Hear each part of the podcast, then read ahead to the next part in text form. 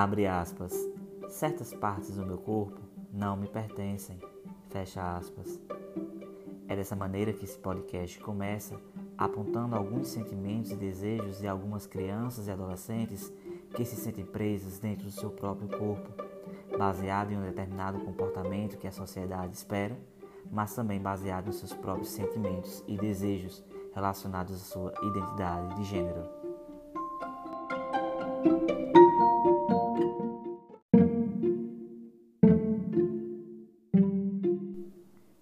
Podcast possui o objetivo de explicar um pouco sobre as diferenças sexuais no cérebro relacionadas ao desenvolvimento da identidade de gênero. Também nós visamos discutir um pouco dos principais estudos relevantes sobre as bases biológicas do desenvolvimento sexual e, em particular, enfocar o impacto dos hormônios sexuais e da origem genética no desenvolvimento da diferenciação sexual e a identidade de gênero.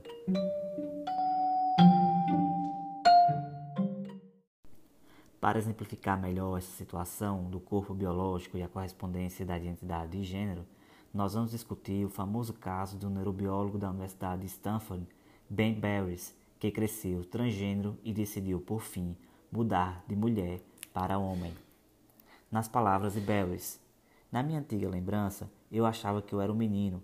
Eu queria brincar com brinquedos dos meninos, brincar com meu irmão e os amigos dele, e não com a minha irmã eu sempre ganhava brinquedos de menina, como a Barbie. Eu queria muito fazer parte do grupo dos lobinhos escolteiros. Em vez disso, eu pertencia ao grupo das escolteiras e odiava isso. Nós assávamos biscoitos e eu queria acampar. Estava me lembrando de outro dia. A líder das escolteiras gritava comigo e dizia: Por que você sempre tem que ser diferente, Bárbara? Porque sempre tem que ser diferente.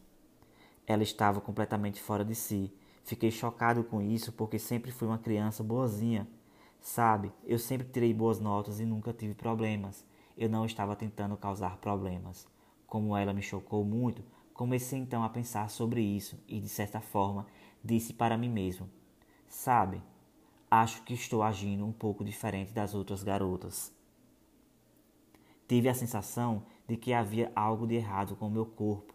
Comecei a sentir muito desconfortável e, de fato, fiquei pouco à vontade pelo resto da vida, porque tem que usar vestidos. Quando perguntaram ao Bellis sobre identidade de gênero, se era mental ou física, biológica ou social, Bellis respondeu da seguinte maneira: Eu acho que é algo bimodal no gênero. Biologicamente bimodal, pois é importante para a evolução e todas as espécies o possuem.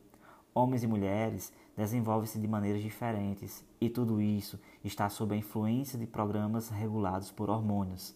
Se você observar os comportamentos masculinos e femininos, notará que são diferentes e não acho que isso seja social. Mas é claro que em qualquer espectro haverá algo no meio. Eu só acho que isso é biologia, é assim mesmo que somos. Eu acho que muitos tra transexuais se sentem assim, caso contrário, por que sentiriam de maneira tão intensa que há algo de errado dele desde, desde o nascimento? Por que não conseguem se acostumar com o jeito que como são? Isso não vem de maneira como a sociedade me tratou, isso vem de dentro.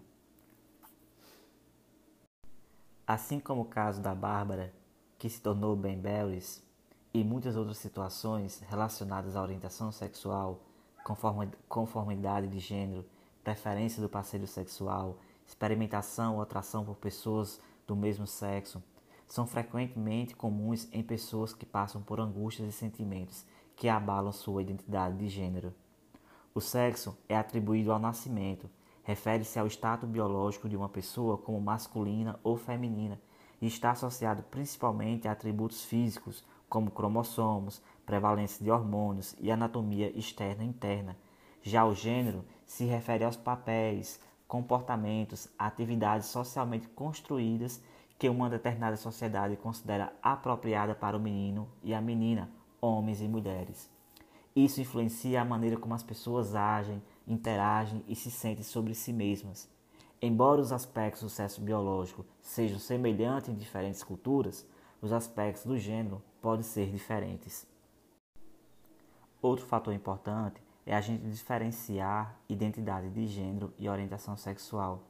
é importante a gente perceber que isso não são as mesmas coisas. A orientação sexual se refere à atração física, romântica, emocional de um indivíduo por outra pessoa, enquanto a identidade de gênero se refere à sensação interna de ser homem, mulher ou nenhuma das coisas ou ambas as coisas. Ela inclui nosso desenvolvimento biológico, sentimental e comportamental. Por exemplo, pessoas transgêneros podem ser heterossexuais, lésbicas, gays, bissexuais ou assexuadas, assim como pessoas não transgêneros. Então, a identidade de gênero não é a mesma coisa do que a orientação sexual. As pessoas trans geralmente rotulam sua orientação sexual usando seu gênero como referência. Por exemplo, uma mulher transgênero ou uma pessoa que é designada do sexo masculino no nascimento e transita para o feminino, quem se sente atraído por outras mulheres seria identificado como lésbica ou gay. Da mesma maneira, um homem transgênero, uma pessoa designada como mulher no nascimento e transitou para homem, que se sente atraída por outro homem, seria identificado como homem gay. De acordo com Ivan Vazik e Dick Swabe, do Departamento de Neurociência Clínica do Instituto Karolinska, Estocolmo, Suécia, o complexo processo de diferenciação sexual é conhecido por ser influenciado tanto por determinantes biológicos como também determinantes ambientais. Esses pesquisadores vêm utilizando ultimamente técnicas não invasivas de imagem, como a ressonância magnética funcional, para fornecer pistas possíveis sobre os fundamentos básicos do processo biológico de gênero. Os estudos de ressonância magnética vêm sugerindo que a excitação sexual é mediada por redes neuronais específicas, que também pode estar relacionada ao envolvimento das orientações sexuais. Quando nós falamos sobre o desenvolvimento humano normal, é importante que a gente requeira a compatibilidade entre as diferenças de sexo genético, baseadas nos pares cromossômicos, sexos gonadais, baseados na presença de gônadas, como os testículos e ovários, sexo anatômico, como a relação dos órgãos sexuais internos e externos, as características somáticas ou características corporais do homem e da mulher e também a relação com o sexo psíquico. O sexo psíquico, frequentemente chamado de gênero, consiste na identidade de gênero, o papel de gênero e orientação sexual. Acreditava-se que o gênero psíquico dependia apenas de influências socioambientais, como criação, aprendizagem e escolha individual. Embora o processo de diferenciação sexual no cérebro humano não esteja completamente elucidado, é importante a gente perceber que, recentemente, os estudos vêm apresentando que os hormônios endógenos, mais do que os fatores ambientais, também influenciam as diferenças de gênero. Esses estudos recentes do Ivan Vazik e Dick Suabe vêm apresentando a diferença dos níveis hormonais estradiol e testosterona em crianças recém-nascidas do sexo masculino e feminino.